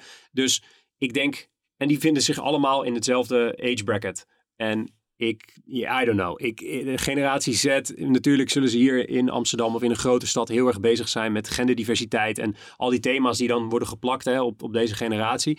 Maar ik denk als je in Ridderkerk gaat kijken, of in Alphen aan de Rijn, of in, uh, in Almere buiten, dat er op het schoolplein hele andere situaties zijn dan dat ze bij mijn zoontje op uh, basisschool Laterna Magica op Amsterdam-Eiburg, nou meer hipster dan dat krijg ik niet jongens, uh, dan dat ze daarmee bezig zijn. Weet je wel, mijn mijn kiddo krijgt waarschijnlijk een hele andere sociaal-maatschappelijke omgeving dan, dan iemand in, in, in Delfzijl of uh, I don't know. En dat maakt niet uit. Alleen voor ons als marketeers zijnde om dan ja, dat generatieding te pakken en daarmee mensen in zo'n silootje te stoppen. I don't know. Oké, maar stel dat de behoefte blijft voor marketeers om gewoon de, de, de werkelijkheid te versimpelen en met dit soort... eh, Is ja, ook waar, toch? ja. Wat als, dit, als de generaties niet werken? Hoe zou, Frank, misschien kan jij hier antwoord op geven. Hoe zou, welke, welke indeling van ja, de, een samenleving zou je wel kunnen gebruiken? Of ben je het hier überhaupt niet mee eens? Ik ben het een, beetje met Matthijs en een beetje met Mark eens. Ik denk dat je wel degelijk trends op basis van sociodemografische gegevens kunt bepalen. Uh, dus kun je een, een, een homogene groep als uh, Gen Z maken? Nee, dat is geen homogene groep. Punt. Dus in dat opzicht ben ik het helemaal eens met Mark. Aan de andere kant, we kunnen wel degelijk zeggen dat de categorie 18 tot 25-jarigen minder televisie kijkt dan de generatie 45 tot 50-jarigen. Dat is gewoon heel simpel vast te stellen. Dus kun je er iets mee? Ja, je kunt er iets mee. Is het veel te simpel en moet je daarna allerlei andere slagen gaan maken? Ook ja. Um, maar de basisstelling dat Gen Z minder vatbaar zou zijn voor marketing is in mijn ogen klinkklare onzin. Uh, want dat zou betekenen dat ze uh, allerlei keuzes maken die ze niet maken. Dan zou een iPhone niet populair zijn, maar een of ander onbekend telefoontje met de beste specs en de beste prijs-kwaliteit verhouding. Dan zouden witte t-shirts geen enkel merkje meer moeten hebben. Dan zouden Starbucks niet meer bestaan en halen we koffie ergens anders. Dat, dat is echt gewoon totale onzin. Uh, en dat is hetzelfde dat wij altijd geloven dat wij marketeers er wel doorheen komen. Het is een heel bekend onderzoek, ik geloof al uit de jaren 70, dat de groep die het meest gevoelig is voor marketing, marketeers, zijn. Ja. Um, dus ik, ik denk echt dat uh, um, ja, je kunt wel iets met generaties en ja, je kunt wel iets met generalisaties, maar daar moet je inderdaad voorzichtig mee zijn. Maar, maar jongeren die niet gevoelig zijn voor marketing, ik geloof er echt helemaal niks van. Want ik zie het gewoon niet op straat. Ik zie alleen maar schoenen met een merkje erop. Ja. En ik zie het gevoel, ik heb vandaag De toevallig worden nog... alleen maar groter volgens mij Ja, en ik heb vandaag toevallig nog een, een, een leuk TikTok-filmpje zitten kijken. Ja, ook ik kijk daarnaar. Ehm, uh, waarin uh, iemand zei: op het moment dat jij uh, een, een Android-toestel hebt, dan vind ik je niet aantrekkelijk. Uh, en ik geloof dat de desbetreffende jongeman een jaar of 17 was. Ik, ik geloof er helemaal niks van. Ik kan me een, uh, een quote, om maar in deze jubileumuitzending uh, lekker de briefig te houden. Ik kan me een quote herinneren in de uitzending met Boris Veldhuis van Zanten, de founder van The Next Web. Ja. En daarin had hij het over de rol van technologie en hoe hij zijn kinderen opvoedt. En toen zei hij, weet je wat het is? Kinderen zijn al eeuwenlang exact hetzelfde. Want toen de radio kwam, zei iedereen, je moet, we moeten oppassen dat die kinderen niet te veel met de radio gaan zitten. Want de radio, er komt alleen maar, gaat helemaal mis, gaat helemaal mis. Daar moeten we goed op letten, dat die kinderen daar niet... En toen kwam de televisie, toen zeiden we, ex, de, de kinderen die naar de radio hadden geluisterd, die inmiddels kinderen hadden, de kinderen hadden, die zeiden, die televisie is helemaal niks. Dus die zitten alleen maar televisie te kijken. Toen kwam gamen, exact hetzelfde. Toen kwam, en hij zei, kinderen willen gewoon met rust gelaten worden en een eigen dingetje hebben ten opzichte van hun ouders. En ik denk, dat, dat vond ik een hele nuchtere manier om te kijken naar de mens. En we zijn vele malen eenvoudiger te definiëren dan, dan dat we soms als marketeers zijn en proberen te doen. En dan is leeftijd een hele goede, uh, en levensfase is denk ik een hele goede uh, indicator. Want we weten allemaal hoe het was toen we kind waren. Levensfase misschien nog wel meer dan leeftijd. Exact. Ja. En, uh, en dan heb je in dat groepje heb je inderdaad sommigen die zijn wat meer grote logo's, anderen vinden kleine logo's. En het heeft ongetwijfeld te maken met waar ze wonen. En dat kan je inderdaad door middel van data, precies zoals wat je net zei, wel uitdokteren. Maar laten we oppassen met naar hele mensen te definiëren naar hoe ze in het leven staan. Want dat ja, verschilt zo. Matthijs en ik staan ook heel anders in het leven. Ja, en die lijken Toch toch houden we van elkaar. Toch houden we van elkaar, zie je? Hey, we hebben nog tijd Niet in eh, voor... eh, overigens, dat wil ik wel gezegd. Ja, ja, maar dat is ook duidelijk. jongens, we komen bijna aan het einde. Ik denk dat we nog één of twee eh, stellingen kunnen doen. En dan moeten we hem weer afsluiten helaas. Laten we er twee doen dan. Laten we er twee doen, Ja, maar dan joh. moeten jullie niet zoveel Dan praten. Laten we dit moment zo lang mogelijk Mark, even Ja, kort sorry, ik, ik Ja? hem even in, de- in de versnelling Kom even van dat zeepkistje af. Zo, we Ja. gaan even normaal doen. Sorry. Ik heb jullie gewoon gemist, jongens. Ja, nee, insgelijks. Ah, die is voor mij. We zien nu deze tijden dat er heel veel bureaus samenklonteren. Eh, van de ACE-groep tot Debt. Eh, en alles omheen en ertussen. In de toekomst blijven er slechts een paar grote bureaus over. Ja, en als aanvulling, dit is goed of slecht, want. Jullie wilden een kort antwoord hierop hebben, toch? ja, dus we beginnen met jou. Ja, dit gaat in golven. Uh, we gaan allemaal uh, samen in conglomeraten en daarna heb je weer behoefte aan boutiques en dan gaan we weer allemaal samen en dan... Uh, Bundelen, ontbundelen. Ja. Je ziet het bij technologie, je ziet het ook bij bureaus. Dit is op het moment dat er te veel groepen zijn, dan is het heel sexy om bij een boutique agency te zitten. Op het moment dat iedereen bij een boutique agency zit, gaan we het weer over efficiency hebben en schaalvoordeel. Dit, is, dit gaat in golven. Ja, maar Is er iets te zeggen over wat en wie, uh, wat voor bureau een merk het beste kan helpen? Nee. Nee, in mijn ogen niet. Uh, je hebt hele goede bureaugroepen waar je wat voordelen aan zitten. Want je hebt schaalvoordeel en meer specialisten. En je hebt grotere datasets. En nou, noem alle voordelen maar. Uh, inkoopvoordelen die je hebt. Dus er zijn hele goede bureaugroepen. En er zijn bureaugroepen waar ik nooit ook maar een seconde mee zou willen samenwerken. Je hebt hele goede boutique agencies. En er zitten ook nadelen aan boutique agencies, want die kunnen bepaalde dingen niet leveren. En ik denk dat dat heel erg bepalend is bij uh, het merk waar je voor werkt, de wens die je hebt, welke kwaliteiten heb je in huis, uh, heb je um, je merk of je, je middeleninkoop gescheiden van je creatie of wil je dat gescheiden van elkaar zien? Dus ik denk dat dat echt een, een hele specifieke situatie en een persoonlijke voorkeur is. En dat je niet. De match moet kloppen. Ja, ik denk niet dat je in general kunt zeggen dat het heel goed is om uh, bij een grote groep te zitten. Of dat een boutique agency het bijzonderste werk, merk werk maakt. Uh, uiteindelijk draait het maar om één ding. Hoe goed zijn mensen in de tent waar je mee werkt? En goed, hoe goed is de match met jouw organisatie? En that's it. Check. Mark, moet eigenlijk alleen maar knik om de kale man op rechts. Nee, ik moest, me, ik moest mijn bek houden. Dus Klopt, ik, ik zit keurig te wachten. Ja. nee, ja goed, ik, ik ben het helemaal met Frank eens. En ik denk wat, wat er boven die groepen speelt... is vaak een veel ingewikkelder economisch spel... waar ik niet genoeg van, uh, van weet. Maar op een gegeven moment ontstaat er zo'n groep. En als zo'n groep een nieuw bedrijf koopt, dan gaat de waarde van dat bedrijf automatisch omhoog. Uh, dus het is een soort van een economisch voordeel voor de buitenwereld om bij zo'n groep te komen. En die gaan op een gegeven moment, ja, die mythe die leeft, dus wordt er steeds meer gekocht. Aandeelhouders gaan daarin geloven, dus de hele groep wordt meer waard. En dan zijn er een paar hele slimme mensen die die club begonnen zijn. Die checken waarschijnlijk op dat moment uit. Uh, en dan komt iedereen erachter ineens van... hey, die synergie tussen al die bedrijven die we gekocht hebben... die dit enorm hebben opgepompt... die is niet zo als dat er beloofd is. Want dat zie je volgens mij vaak binnen groepen. Dat het feit dat ze binnen dezelfde groep werken...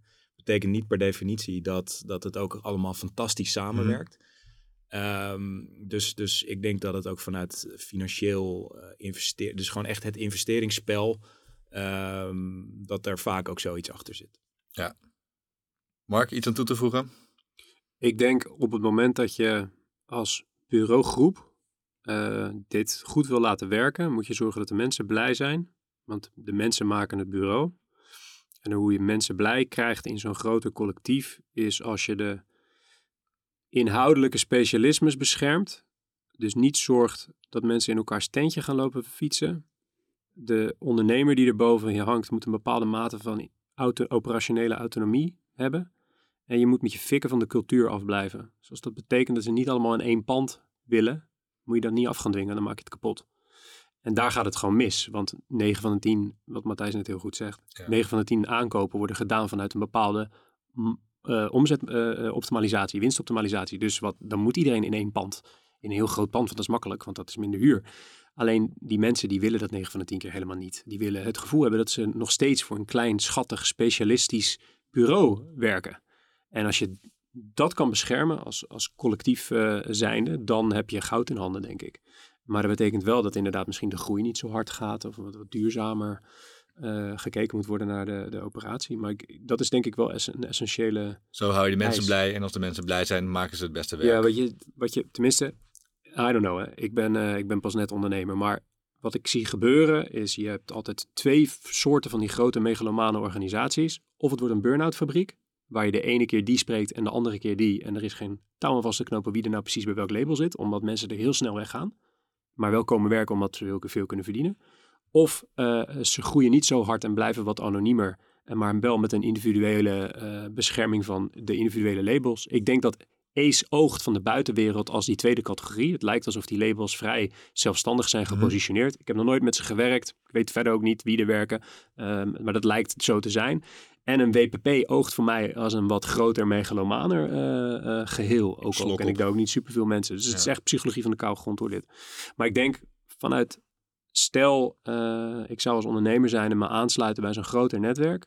Dan zou die inhoudelijke autonomie en, en de bescherming van mijn cultuur en de controle daarover over hebben als bureauleider zou essentieel zijn. Dat moet je niet doen. Maar waarom zou je dan bij zo'n groep willen? omdat het ook een vliegwiel kan zijn voor de groei van je bureau. En ik denk ook dat net zoals dat er twee deurtjes zijn voor die grote conglomeraten, zijn er ook twee deurtjes voor je als bureauleider. Het is of uh, zelfstandig blijven met als heel groot risico dat je blijft kloten in de marge. En dus niet de dingen kan maken voor de klanten die je wil. Of daar heel lang mee bezig bent om het op te bouwen. Of je vrij vroeg aansluiten bij een collectief dat, uh, waarbij je complementair bent aan de rest van de dingen die ze doen. En je dus omzet kan halen. En samen dingen groter kan maken. Maar dan is het woord collectief eigenlijk de sleutel. Ja, ik geloof niet in een netwerk. Ik geloof in een collectief omdat een collectief gaat uit van individueel opererende, autono uh, autonome, specialistische elementen. Die elkaar opzoeken wanneer relevant. En een netwerk gaat al uit van een structurele verbinding tussen al die onderdelen. En daar gaat het mis, want dan krijg je hele grote kantoren waar mensen dan allemaal met een pasje in moeten en uh, allemaal hetzelfde mailadres, want dat is makkelijker in de backend en dan bla bla bla bla. En een IT-afdeling waar je dan niemand kent. Ja, dat, dat, is, dat is giftig. Zeker voor creatieve mensen. Ja, ik wil net zeggen, ja, dat, dat kilt ook de creativiteit. Tuurlijk man, die, dat vermoordt die cultuur volledig. en dan loopt de tent leeg en dan lopen de klanten weg, 9 van de 10 keer. Ja. En dan is de koper inderdaad, wat Matthijs net heel mooi zegt, en dan hou ik mijn bek hoor Frank, dan is de koper van het label ineens heel teleurgesteld, want dan beseft hij dat hij iets leegs heeft gekocht. Ja, dat snap ik wel. Oké, mooi. Dan gaan we door naar de laatste, de laatste stelling. En dat is eigenlijk een, uh, meer een, een, ja, een ander soort ronde hebben we hiervan gemaakt. Ik weet niet of jullie wel eens een rondo kijken. Voetbalprogramma is dat, uh, Frank, Matthijs? Mark kent, het, Mark kent het misschien wel. We mochten het, het niet over voetbal hebben. We mochten het niet, over, nee, niet over Ajax. Niet over Ajax. Nee. Vroeg. Het is D-Day plus one is het. Voor iedereen die dit in 2024 uh, luistert, vertel even wat er is gebeurd. Nou, nee. dan heeft Ajax net de Champions League gewonnen. Dus dat is ja. leuk. Ja, voor de derde keer op rij. Derde keer op rij. Ja. Maar met jouw zoon in de spits? Met mijn zoon in de spits, inderdaad. De spits ooit? uh, ja, ja, die speelt op zijn veertiende, speelde hij al in, uh, in Ajax 1. Nee, met we hebben gisteren genadeloos op onze kloten gehad van... Uh, we gaan het er niet over hebben. Anyway, uh, slotoffensief gaan we dit noemen. Drie uh, korte stellingen. En jullie mogen daar alle drie één voor één heel kort op, uh, op antwoorden. Eén zin. Eén zin. Eén zin. Kleine toelichting, Mark, wellicht. Maar that's it. Het is in lijn met die onderzoeken die iets te generaliserend zijn. ja, ja, ja, ja, ja. Ik heb toch meer nuance nodig, jongens. Oké, okay, de eerste van deze slotronde. Wie begint er? Uh, we gaan, ik geef het woord okay. wel aan de mensen. Matthijs komt helemaal goed. De mooiste aflevering van de brief die ik ooit heb gemaakt is, Frank. De eerste met Slaven Mandic. En waarom? Uh, het is waar het begon. En uh, uh, Slaven heeft op heel veel punten in zijn ondernemerschap en hoe hij ons geïnspireerd heeft gelijk gekregen. En dit was er eentje waar hij publiekelijk een keertje niet gelijk kreeg. En dat, siert hem, en dat siert hem dat hij daarom ook dat met trots durfde te doen uh, on air. Mooi. Mooi. Matthijs? Peter Schwartz. Vertel in het kort, waarom? Enige Engelse. Ja, ja veel mooie herinneringen. Uh, eerste show die ik solo deed, want Aki werd geboren. Uh, meteen met een van de opper-eindbazen van uh, Salesforce. Ja. De man is futurist, heeft letterlijk aan de Space Shuttle meegewerkt. Heeft meegeschreven aan het script van Minority Report. Uh, dus ik zat daar met, met bibberende, bibberende beentjes in die studio. En dat was zo'n ja, ontzettend mooi persoon. En ik heb het al vaak gezegd, maar die, die eindquote van hem, waarin die eventjes alles in perspectief plaatst. ja, prachtig. Wat Ja. was de eindquote? Ja, ik weet niet meer wat de eindvraag was, maar hij vertelde, het ging over marketing en, en uh, nee, ik weet nog precies wat ik vroeg. Ik vroeg van, word je niet depressief van dat naar voren kijken in de toekomst?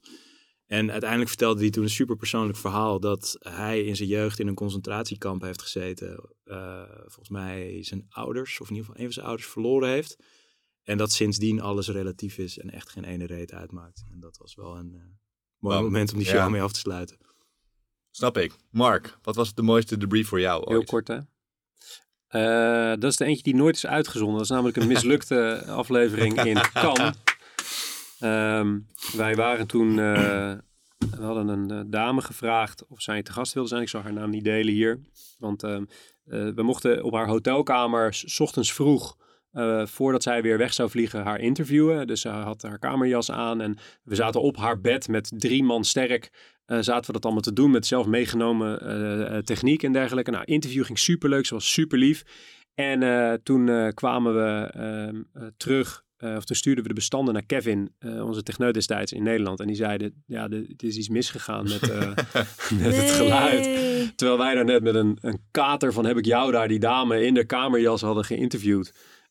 alleen dat had als resultaat dat, dat Frank zo messcherp was de rest van de trip uh, dat we hilarische momenten hebben meegemaakt de rest van die trip. Dus ik denk dat dat wel een vormend is geweest voor die drie dagen. Wat ging er mis? Uh, dat was mijn schuld. Ik had, uh, ik had een koptelefoon op en er zat een... Weet ik veel. Ik weet toch geen meer. Ik ben goed in lullen, hopelijk, zoals je merkt. Maar de techniek is niet aan mij toebesteed. Dus dat was... ja, die is nooit uitgezonden. Overigens Shit. hebben we een bloemetje er gestuurd. En ze is later nog in de show geweest. Dus dat is allemaal goed gekomen. Maar, ik, ik, wil die naam toch wel even delen met de wereld. Want Nathalie Peters, nogmaals, dankjewel. Ja. Je Ze luistert nog steeds. Wat heb je goed meegedacht in een oplossing? Wat ben je daar chic mee omgegaan? Uh, als er één gast is geweest die uh, hoffelijk, inhoudelijk goed en echt extreem ver met zo'n uh, probleem is omgegaan, dan is zij het geweest. Dus nogmaals dank Nathalie Peters. Top, oké. Volgende korte, korte vragenronde. We beginnen weer met jou Frank. Als ik nog één keer de brief mocht hosten, dan wil ik dat dit mijn gast wordt. ik zie al de andere mannen bedenkelijk. Matthijs en Mark zijn blij dat ze niet als eerste moeten. Het is een snelle ronde, hè, Frank? Hmm. Mag iedereen zijn, wereldwijd. Jeetje, geef me nog heel even. Oké, dan gaan we naar Matthijs. Uh, het is moeilijk om niet in clichés te vervallen. Ja, ik zou wel een keer met, met een, een uh, Wes Anderson of zo, weet je wel? Gewoon zo iemand. Ja. Een, een, beetje in het hoofd kijken van een, een creatieve eindbaas. Uh, iemand die echt mooie dingen doet op dat niveau. Een maker. Ja, het, het, voelt nog niet als het antwoord dat ik eigenlijk wil geven, maar... Ja, maakt niet uit. We gaan door naar Mark. Uh, Louis C.K. Louis C.K. De, de comedian die uh, enigszins gedwongen door een MeToo-schandaal, vermeend MeToo-schandaal, uh, gedwongen was om ineens alles zelf te gaan produceren en, en te maken. Ik ben gewoon benieuwd hoe, hoe dat werkt. En hoe die, dat, ja, die daarmee om is gegaan. Want hij is gewoon een soort mediabedrijf nu. Zo ja. Vind ik wel heel inspirerend. Hij heeft sowieso wel wat te vertellen, denk ik. Dat hij, gaat wel komen. Uh, hij heeft een roerig leven. Tot ja, nu toe. ja, zeker. zeker. Ik begin ook een beetje jouw voorliefde voor uh, uh, ja, comedians te hier. Frank die zit inmiddels in gebedshouding op zijn stoel. te hopen dat er nog iets tot hem die komt. Die valt zo flauw. Was het, No pressure, Frank. Kom op, man. We, de, de, geen, we hebben geen jokers in deze Het moet wel echt goed zijn nu. Hè? Je ja. hebt nu echt een rondje in wachten. um, nee, sorry. Nee? Nee, ik heb, ik heb niet een, een dream guest waarvan ik nu denk... die persoon zou ik nou echt heel graag in de brief willen spreken. Joe Peluzzi misschien? Nee. Dan is de cirkel wel rond. Ja. ja. Jij bent toch een beetje de Nederlandse Joe Peluzzi, Frank?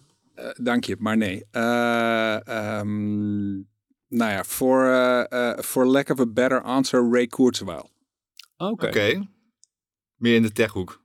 Ja, en uh, vanwege zijn... Wie is hij? Wat doet hij? Ja. Ray Kurzweil is de schrijver van The Singularity is Near. een boek uit, uit mijn hoofd 2005. Waarin hij aangeeft dat mens en machine steeds meer gaan samensmelten. en hij werkt nu bij de tech-afdeling van Google al jaren. Uh, en heeft nog steeds een hele goede visie op wat uh, uh, technologie en mensheid met elkaar gaan doen. Um, ja, ik denk, ik denk dat, dat ik dat een hele interessante ja. zou vinden binnen de context van de brief. Ja, of schokvast, daar zou het ook in passen. Weer een bliepje. De show, het gaat helemaal mis met deze show. ik, heb, ik betaal niks, hè? Dat zeg ik bij deze vast. Nee, en Ger, ben jij? Ik ben ook wel benieuwd of jij iemand hebt die graag Zo, dan word ik even voor de bus gegooid hier. Um, Nee, god. Nee, ook niet ons gewoon, dat je droom nu vervult is? Gewoon, ja, nee, dat nog een keer. Gewoon nou, ik, laten we dan uh, laten we langzaam zo richting het einde gaan. Ik denk dat we, wel, uh, dat we dit wel vaker moeten gaan doen. Wordt een formatje? Ja, dit zou wel eens een formatje kunnen worden. Alles is te koop. Elke honderdste aflevering of zo, niet te vaak. Hè? Over zes jaar komen we er bij elkaar. Ik denk dat ze de pandemie-episodes wel, wel gaan meerekenen. Charlotte, heb jij een uh, ideale gast? Um, ja, ik denk dat ik de oprichter van Canva heel interessant zou vinden. Um, 100 visies gezien, nooit geïnvesteerd geweest. En heeft het dus maar zelf gedaan. Ja. En is nu een van de grootste vrouwelijke biljonairs. Um, plus gewoon echt een super coole creatieve tool die ja, het eigenlijk heel mogelijk maakt voor iedereen om uh, een design in elkaar te zetten. Um, van jong tot oud. Zelfs uh, mijn moeder heeft er een uitnodiging voor de verjaardag van meegemaakt. dus dat geeft al aan wat, uh, nou ja, de, de, de, makkelijkheid is van de tool. Maar je kan er ook echt vette dingen mee doen. Dus ik denk, ja, dat zou ik heel interessant vinden. stukje entrepreneurship en een stukje Waar komt, creativiteit. vandaan, waar komt zij vandaan? Australië. Ah, oké. En hij heeft uiteindelijk in Silicon Valley toch het geld kunnen vinden. Ehm, maar ja, on- ontzettend goed gedaan. Dus dat zou ik graag. Die zou ik graag aan de tand voelen. Tof. Leuk, Leuk Ja. dat je hier wel al eh, zelf over nagedacht had voordat je mij voor de bus eh, ging gooien. Heb jij inmiddels al een antwoord? Of, nee, eh, zeker niet. Ik ga gewoon ook netjes afsluiten. oké. Want het zit erop, aflevering nummer 100. Lang naar uitgekeken, wij in ieder geval wel. Eh, en ja, heel tof dat we dit voor elkaar hebben kunnen krijgen, mannen. En Charlotte, dank voor jullie tijd. Dank voor het gesprek. Dank voor jullie komst. Dit doen we dus nooit meer. nee, laten we dit, eh, wie weet, nog een keertje doen. Ik vond, het, eh, ik vond het mooi en ik hoop de luisteraar ook. Mocht je hebben geluisterd en wil je wat teruglezen, eh, dat kan dus in de show notes. We hebben het al een paar keer genoemd. Die vind je op www.thebrief.nl, waar je ook kan abonneren op de nieuwsbrief van Wayne Parker Kent. Want The Brief is nog steeds al zes jaar lang een productie van Wayne Parker Kent. De redactie deze keer was in nieuwe handen, namelijk van Daphne. Die doet onze redactie tegenwoordig. Ze zwaait, dat ziet niemand. Eh, de productie was van good old Guido Wiegers. Die zwaait ook. Yeah. Die is er nog steeds bij. We waren weer in de Smet Studios. En de volgende show is ook een hele bijzondere, want die gaan wij morgen opnemen. Live op Immersed E-Day. Eh, met eh, iemand van Hunkemuller te gast. Dus die komt over twee weken live. Ja, tot zover. Tot dan.